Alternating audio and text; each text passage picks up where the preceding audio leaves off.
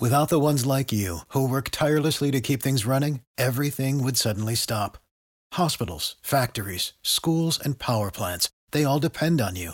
No matter the weather, emergency, or time of day, you're the ones who get it done. At Grainger, we're here for you with professional grade industrial supplies. Count on real time product availability and fast delivery. Call clickgranger.com or just stop by. Grainger for the ones who get it done. Is the Canes Corner Podcast with Adam Gold. Don't forget that you can download or subscribe to our podcast in the iTunes or Google Play stores or listen at WRALSportsFan.com and on our WRAL Sports Fan app. Now, here's your Canes Corner Podcast host, Adam Gold.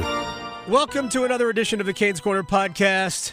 I am Adam Gold, joined by ESPN senior hockey writer Greg Wyshynski, also one of the hosts of the Puck Soup podcast. I hope you listen to that. He is a wonderful, funny, uh, insightful gentleman, and he joins us. Uh, something you wrote last week, Greg, and I thank you. You're uh, very generous with your time when you don't have to be. Um, the I you read you wrote something last week that just piqued my interest because I've wondered why it hasn't happened. The the possibility, well, maybe not possibility, the desire for some to expand the playoff pool in the NHL, but of course the commissioner does not want it.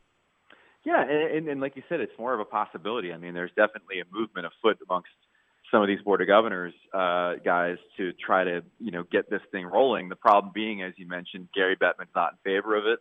Uh, Gary Bettman has enough loyalists on the uh, board of governors to defeat anything that uh, he doesn't want to see happen. Um, their hope is that a new commissioner one day maybe is a bit more open-minded to it. Obviously, by that time, we'll have 32 teams with Seattle entering the league, Mm-hmm. or perhaps in the next television deal, uh, there'll be some influence from uh, these new partners um, and maybe even the current partners uh, to try to add uh, one more playoff game, seven versus ten, eight versus nine, to establish who the two lowest seeds in the bracket are, um, to really kind of create some super excitement for the playoffs, and also obviously to create even a little bit more revenue for the television partners. Revenue. Revenue always uh, is always good. R- real quick, because you kind of piqued my interest. Uh, what are the chances that we see new television partners with the NHL? Oh, they're really high. I mean, there's no question that every single person involved in the league that you talk to, whether it's board of governors people, whether it's uh, agents, whether it's players, uh, everybody uh, fully expects that it's not going to be a monolithic TV deal in the next uh, uh, negotiation in the in the U.S. Uh, that whether it's uh, you know ESPN or, or Fox or whomever, uh, there's going to be another television partner along with NBC. Prevent- Conventional wisdom is that NBC is still going to have a, a part of the package. The uh, president of NBC Sports, Mark Lazarus, spoke to the board of governors. Gary Bettman has a very good relationship with NBC, obviously through the years. So the thought is is that they're going to have a part of whatever television package the the NHL decides on. The real interesting uh, aspect of this is going to be the streaming rights. To be Right. honest with you, that's where you start talking about Amazon being involved and other other uh, uh, platforms that might be looking at the NHL as a, as a flagship to attract viewers to their uh, startups. Uh, that's where things are going to get really interesting. I think is on the, the digital side, but on the broadcast side, the the idea is definitely that it's going to be NBC and someone else. Uh, and maybe even someone beyond that. Maybe they go full on uh, NFL uh, in sharing the rights and and uh, and try to get as many partners involved as, as possible. Uh, ESPN Plus is doing, I think, fairly well. I'm a subscriber to ESPN Plus, um, and I'm trying to remember why I did that. It might have been to watch a golf tournament way back when, uh, but uh, there's a lot of good stuff on ESPN Plus. Uh, is that a possibility? Well, I mean, ESPN Plus has the games now. I mean, we have we have a game Oh, every night on ESPN right. Plus, and it's and it's pretty cool. I mean, it's it's through our, our deal with uh, with BAMTech, Major League Baseball, Right. Advanced Media. Um, so you know, we get to curate the games a little bit. We the, the matchups that you see are usually, I think, better than the ones you're going to see on television. And then on top of that, you know, uh, Linda Cohn and John Buccigross are doing a nightly highlight show uh, called In the Crease that uh, Emily Right. Kaplan and I take part in occasionally. So it's you know the, the, the, there is hockey. Uh, you know if you have ESPN Plus and uh, and that's always a good thing. It's a good thing for us. I mean if you uh, you know enjoy the writing that we do on ESPN.com, let it be known that it gets a lot more uh, push and uh, and publicity on the main page when we do have a game that we can kind of tie it to. So, you know, as we do this podcast today, I did a, a piece on Miro Heis- uh, Heiskanen, the brilliant rookie Yeah. defenseman for the Dallas Stars. Well, we have the Stars on tonight, so you know that's going to get maybe a little bit of an extra nudge uh, uh, traffic-wise.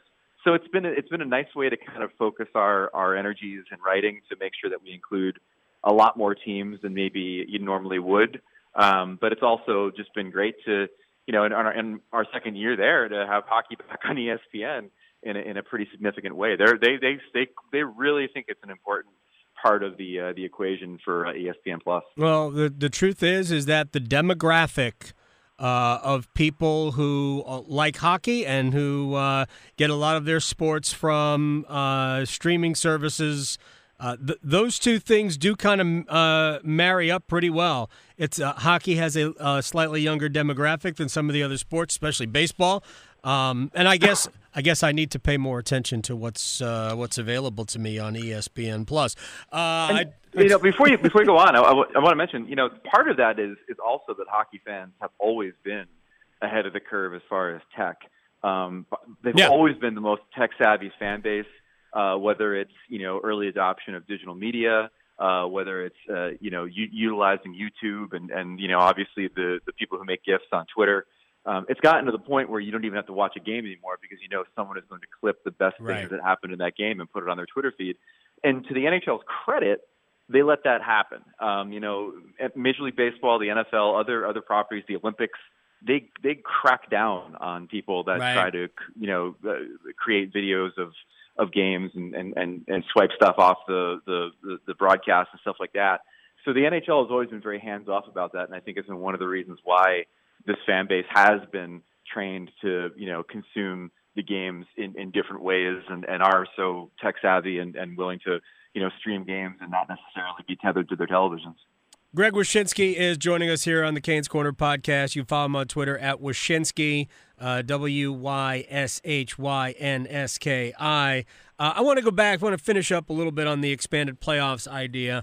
Um, roughly, I mean, Bettman is the commissioner, but the owners are in charge. Uh, so, how many owners do you think? Is it a majority of the owners that would like expanded playoffs? I know I'm raising my hand here in Carolinas because it's been since 2009. I'd love a couple of more playoff cracks, but I get it. Um, that shouldn't be the reason to do it.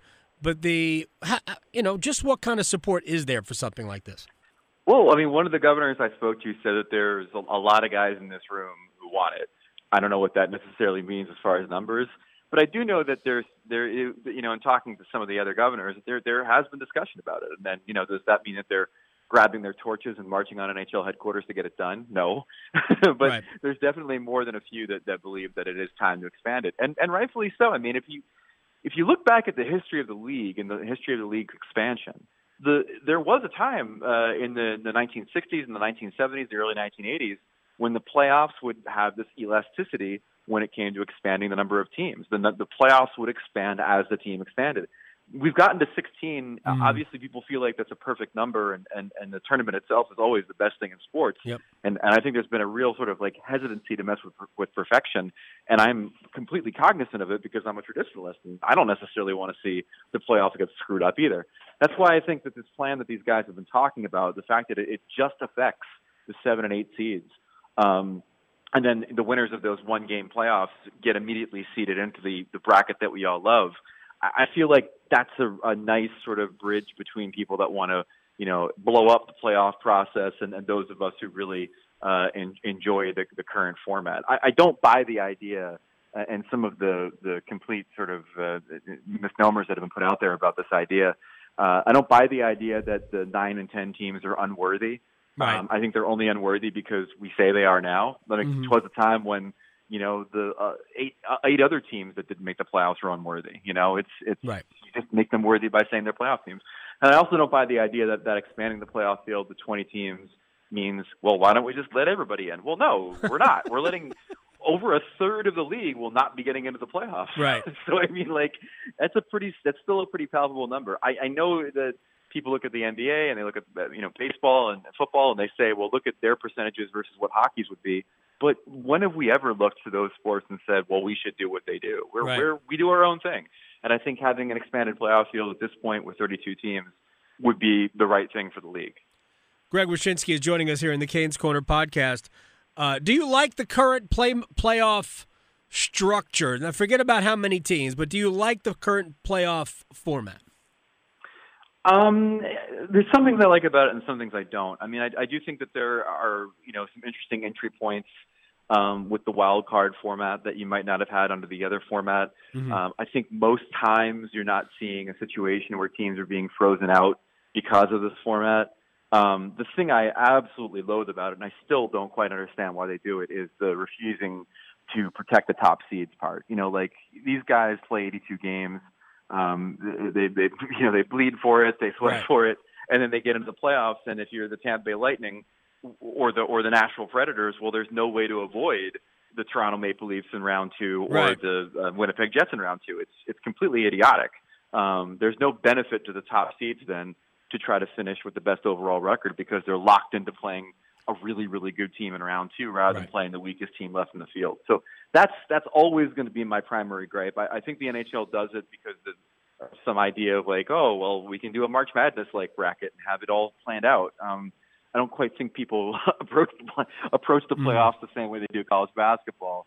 Um, but so, but the format itself, I mean, is it is what it is. I think it's produced what they wanted it to produce, which is rivalry matchups early on. Um, I just think the inequity of it is is is really a non-starter for me. Forced forced rivalries doesn't work for me uh, when it comes to the playoffs. I've always thought it would be the best for the league to have the two best teams in each conference, if seeds hold, meet in the conference finals since that's really where you get the most attention. And the last couple of years, we haven't had that. We've also had situations, and I don't remember the team specifically, where uh, where the all of a sudden you you you are uh, more. It's more beneficial maybe to be the uh, the the fifth seed or the fourth seed or the first wild card than even in the playoffs. Than uh, than finishing third in the division because you get to play the other side as so you can you can kind of uh, you know f- fool around with uh, with your own playoff seed and you can intentionally kind of game the system. Wouldn't yeah. it be better just to have if you're going to have divisions, have two divisions, and then you get in, and then just seed them one through eight? Wouldn't that be the best way to do it? Well, yeah, no, and and the previous format was kind of like that, and, and right. I, I I had no problem with that. Um, uh, I think that, again, like their their thing was they want to eliminate those uh, sort of uninteresting early round matchups between teams that had nothing to do with each other. You know, the Rangers and the Panthers or something like that, and and and try to make it more of a of a situation where you're going to get you know the Flyers and the Capitals or the Flyers and the Rangers more than mm-hmm. than you would otherwise. So I mean, I get the idea behind it, but um, you know, it, it, listen, there's always going to be inequity in these processes. Uh, I, I remember back in the day when you know people would scream about the Southeast Division and how easy those teams had it versus the other divisions and how that was uh, you know inadequate and how back in the day you know the maybe there'd be a year where the Patrick division was down and the Adams division was mm-hmm. great and and then the the fifth place team in the Adams division is looking over at the Patrick and being like if we were there we'd be second you know right. so like there's always going to be these these sort of um, inequities in the process but uh, you know the one they have now is, is okay I mean as long as we've got this BS forced parity of loser points and, and that kind of thing I mean it's just going to be what it is but uh, but but but as far as you know, teams feeling like they got screwed out of a playoff spot it doesn't happen all that often. Right. But as far as for top seeds seeing like feeling like they got screwed out of uh, whatever they've earned in the in, in, the regular season, I think that happens every season. Uh, would you be in favor of three points for a regulation win, two points for an overtime or shootout win, and one point for uh, you know a, you know a regulation tie? Um, you know, I, I, listen, I don't, I don't like the forced parity aspect of it. I understand why they do it. It's a business decision. It tries to string along teams longer than uh-huh. they probably should be strung along to, to, you know, make pretend that they're playoff contenders. So I understand the business aspect of it. But, but yeah, I mean, any anything that puts the emphasis on winning a game in regulation uh, in, in in a proper hockey format before we get to the bastardized carnival games of the three on three and the shootout, to me, it to me is going to be the, a good thing. I think you want to reward winning in the first 60 and not have you know the, the, the team that could put Auston Matthews, Mitch Marner, and, and Morgan Rielly out there uh, in a, in the three on three necessarily earn the same number of points as the team that can win uh, in the first 60 minutes of the game. I, I would like to see Mitch Marner, Kasperi Kapanen, and Morgan Rielly uh, out in three on three. I, d- I don't believe anybody could catch them. I watched uh, the first time Toronto was in. Uh, Kasperi Kapanen took a puck down the right side and li- like I thought he was like loaded into a slingshot and fired down the ice like they do human bowling. Yeah, it was it was stunning how well, fast he was. It's still ba- it's still baffling to me that people you know gripe about the three on three. There are still people that that, that, that, feel like it's uh, you know the novelty's worn off or teams are too cautious. I mean, I, I've heard all of this, but I watch a lot of hockey, and and inevitably in these games, there's, no matter how careful they want to play it, there's one moment where a shot goes awry, and then for the next you know minute and, and, and, and 30, you just have teams going back and forth, yep. trading chances. And, and then on top of that, I mean, you know, the fact that we have this just incredible amount of young talent and speed in the game now, I mean, it's, it's the perfect place to, to spotlight it and accentuate it. And I've never, never really gotten the idea or gotten behind the idea that, it, that, that three on three is a bad thing for the NHL. No, I think three on three is incredibly entertaining to watch.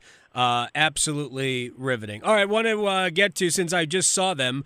Uh, William Nylander uh, had six penalty minutes, but he did have an assist uh, last night in the Leafs 4 1 win over the Hurricanes. The contract ultimately uh, a good one for both parties, and how does it impact? Sebastian Aho as I bring up the Carolina Hurricanes? Well, I think it was, you know, a, a win for Nylander in the sense that he got a better contract than he would have gotten had he signed before the season.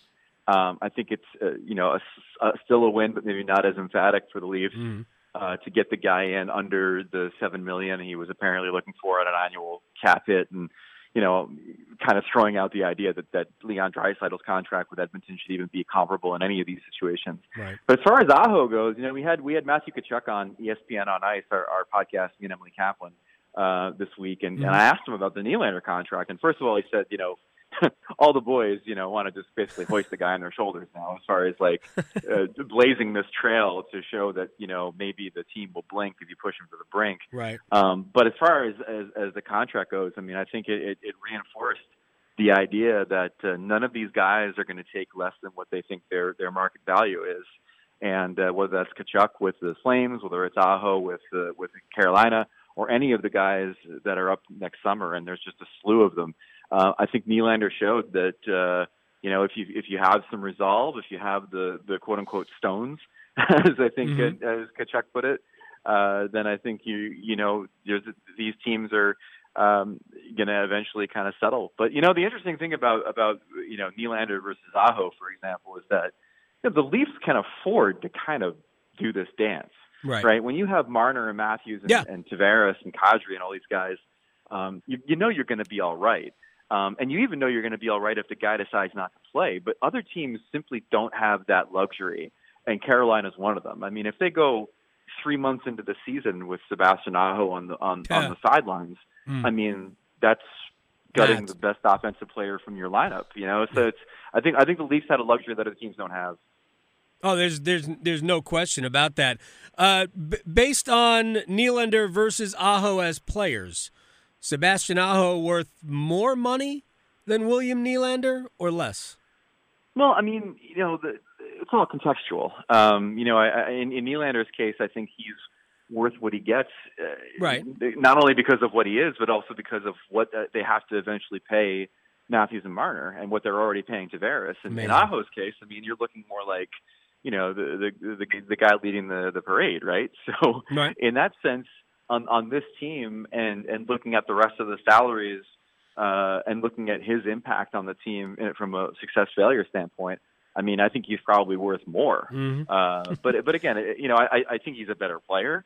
Um, but I also think that contextually, he's probably worth more than Nylander, uh, based on what he means to the to the Hurricanes uh, from an offensive standpoint. Tom Dundon, don't listen to that part. He doesn't want. To, he doesn't because I know they they were they were certainly hoping to get Sebastian Aho in for, uh, I wouldn't say significantly less than that, but certainly less than the six nine. I've always thought the number was going to be uh, closer to seven five a year, but we'll see uh, what happens with that. What is the perception of the Carolina Hurricanes? I look, uh, we've we've we have a uh, an analytics uh, set of hockey fans, and we have an old school set of hockey fans. Like Brian Burke hates, of course, celebrations. Um, but we, but the the the analytics say the Hurricanes should be much better. Whether it's uh, Corsi or Fenwick or expected goals, all of these things say Carolina should be better, and yet Carolina's what one point over NHL 500. So what's the public perception, your perception, other guys in uh, national hockey media of Carolina?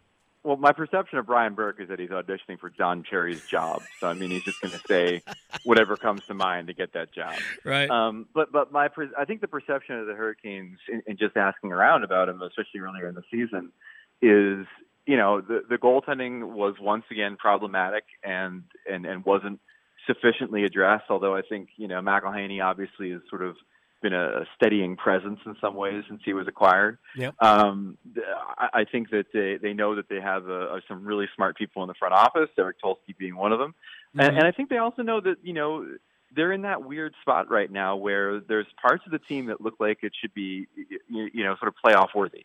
The, the blue line, for example, is, is the envy of the league, and I think that you know if if, if Don Waddell had called up uh, Kyle Dubas and said Jaccob Slavin for William Nylander, I think that trade would have been made yesterday. Um, but but you know those are the kinds of assets that you don't give up necessarily because no. that's the rock of your team. I also think that there's a real anticipation that you know they've got some absolute offensive studs, not only Aho but obviously Svechnikov and and uh, and uh, uh, uh, the kid down in the AHL. Yeah, Martin. Mar- yeah, Martin Necas. Yeah. Yeah, I mean, I think these guys are are clearly you know set up to be a, a real forces in, in short order. Um, so you know the the perception is that you know they can't score, but offense is on the way. Um, but still, the sort of head scratching befuddlement of watching a team that all the metrics say are, are doing all the right things, but they simply you know can't necessarily put it together in a sufficient way. Yeah, the interesting thing is that, and I just I've, I've written about this a couple of times for our own website. Um, goaltending's not the issue with this team this year. It was in the beginning of the season, and part of that wasn't just Scott. Uh, part Scott Darling. Part of that was Mrazek didn't get off to a great start. Uh, but McElhinney did come in and settle things down and then got red hot, and they rode him for four games. Uh, mm-hmm. and he's been, I mean, Curtis McElhinney has been tremendous. Uh, but Mrazek, since coming back from the groin injury that kept him out a month, uh, Mrazek, he let up four goals last night, but Peter Mrazek was outstanding last night. You can't convince me otherwise. Uh, really, none of the goals were on uh, were Mrazek's fault. Zero. Uh, they were all breakdowns and uh, we had an own goal last night from Dougie Hamilton. Jaccob Slavin made a mistake and passed the puck to Tyler Ennis for the first goal. Uh, it's just bizarre some of the things that happen. Um, but Darling has not was not good, and Darling was summarily waived and all that. We'll you know, that'll work itself out. But goaltending really hasn't been the issue. The issue for this team this year has been with all of the you know well you just use the term high danger chances. They just don't bury them. It is amazing. So Aho was on the goal crease with the puck alone uh, at with Frederik Andersen. Couldn't beat him. Teuvo Teravainen had a redirect right in front a, from a uh, centering pass, all alone in front. Couldn't beat Andersen. Some of that is the goaltender, uh, but when the goaltender is the first star of the game, more often than not against Carolina, I think it's a Carolina problem more more than it is a goaltender problem. That scoring goals when they get these great chances has been their problem. Yeah, for sure. And and you know, it's it's it's the the cruel irony of the NHL that once you get one part of your team finally figured out in a at least in a in a in a in an average way, I I, I would disagree that you know the Carolina should Carolina's goaltending should be lauded. No, uh, no, not lauded, not lauded, but that's not their problem.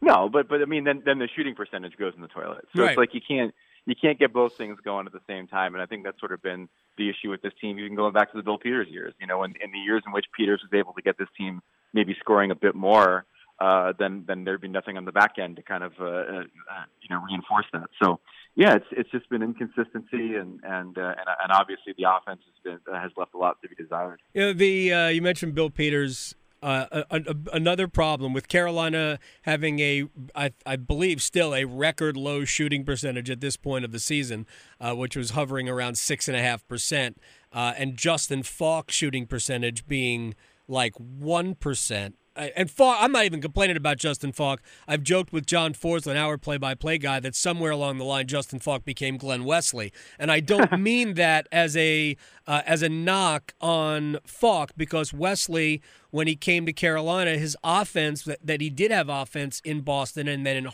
uh, you, know, you, know, we get to Hartford actually, but uh, he did have offense in Boston. And when he got to uh, this organization, the offense went away, but he became one of the great stay-at-home solid defensemen. Faulk has been excellent defensively this year, but he's really getting paid to score goals, and he's got uh, he's got one. Uh, but with with all you know, uh, we'll just get. To, I want to continue the thought so I don't forget it. Um, Hurricanes fans look and they see a Bill Peters team in Calgary leading the division, um, not by a lot, but leading the division. They see Elias Lindholm closing in on a career high in goals already before Christmas, and Jeff Skinner's got 21. And it seems like every night it's either a game winner or an overtime winner. Uh, he's got three of the last seven games have been overtime winners for Skinner. Uh, so I Hurricanes fans are just really salty that these guys have gone elsewhere and all of a sudden started to to career it.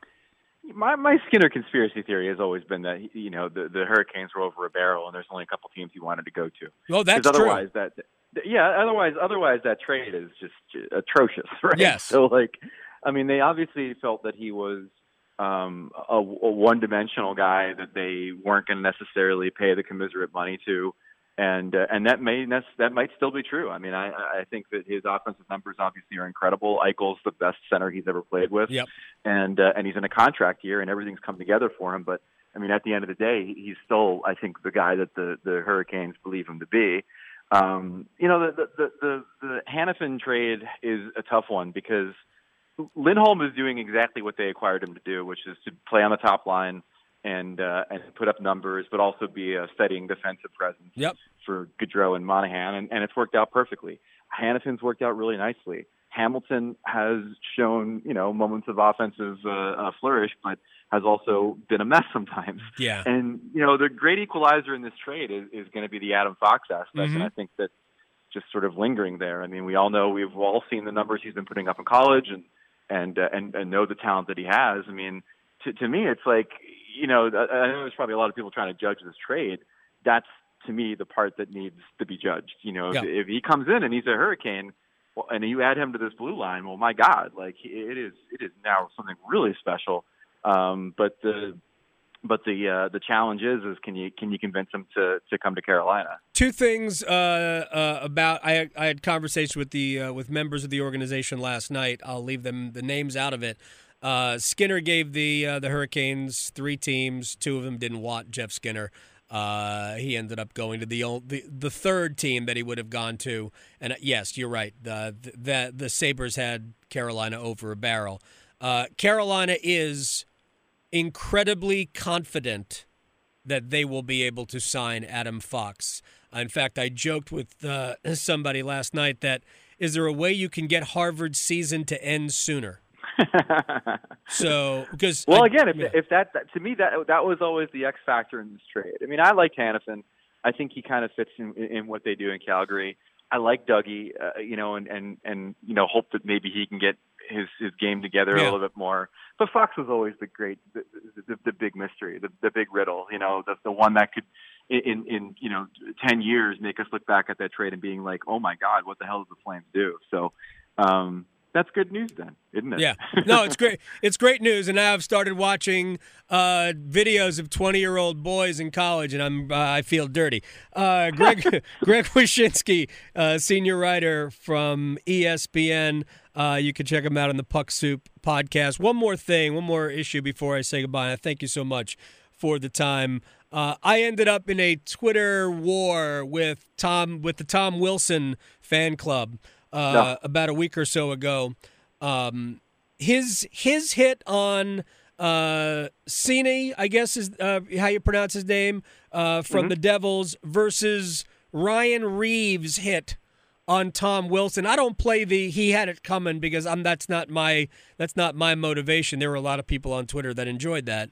Uh, but what did you see what Wilson did as egregious and worthy of league action?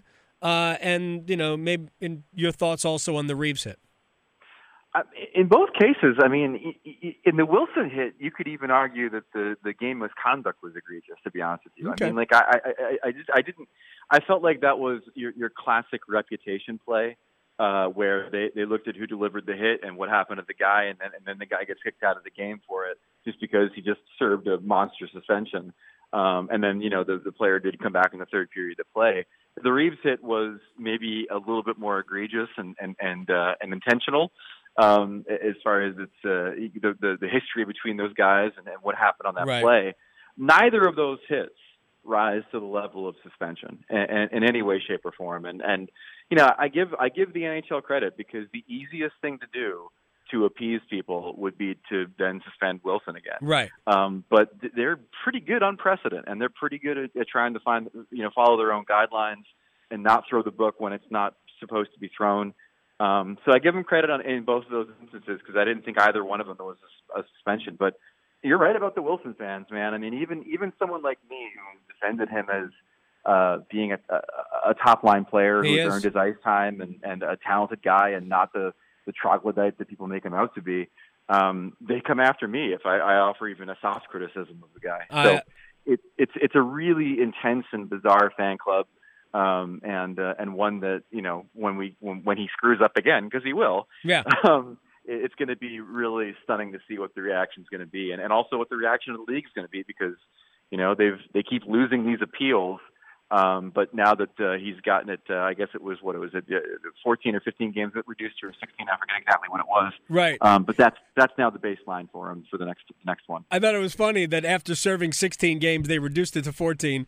Uh, should they tack on two games at the end of the season? Uh, I, I talked to Justin Williams about Wilson. This was actually last year. And uh, Justin, who had a chance to play with Tom for a couple of years in Washington, um, and I, I asked him about a particular hit. He goes, I haven't seen the hit, but let me tell you about Tom. Uh, Tom, A, is a great player, and B, is a great teammate. Um, and yeah, you got to be aware of where he is because Tom will uh, will you know tread the line uh, right right down the sea. He will go over the edge every once in a while. Uh, that's that's the kind of player he is, and that's what makes him effective. Um, and that's the way the game has been played.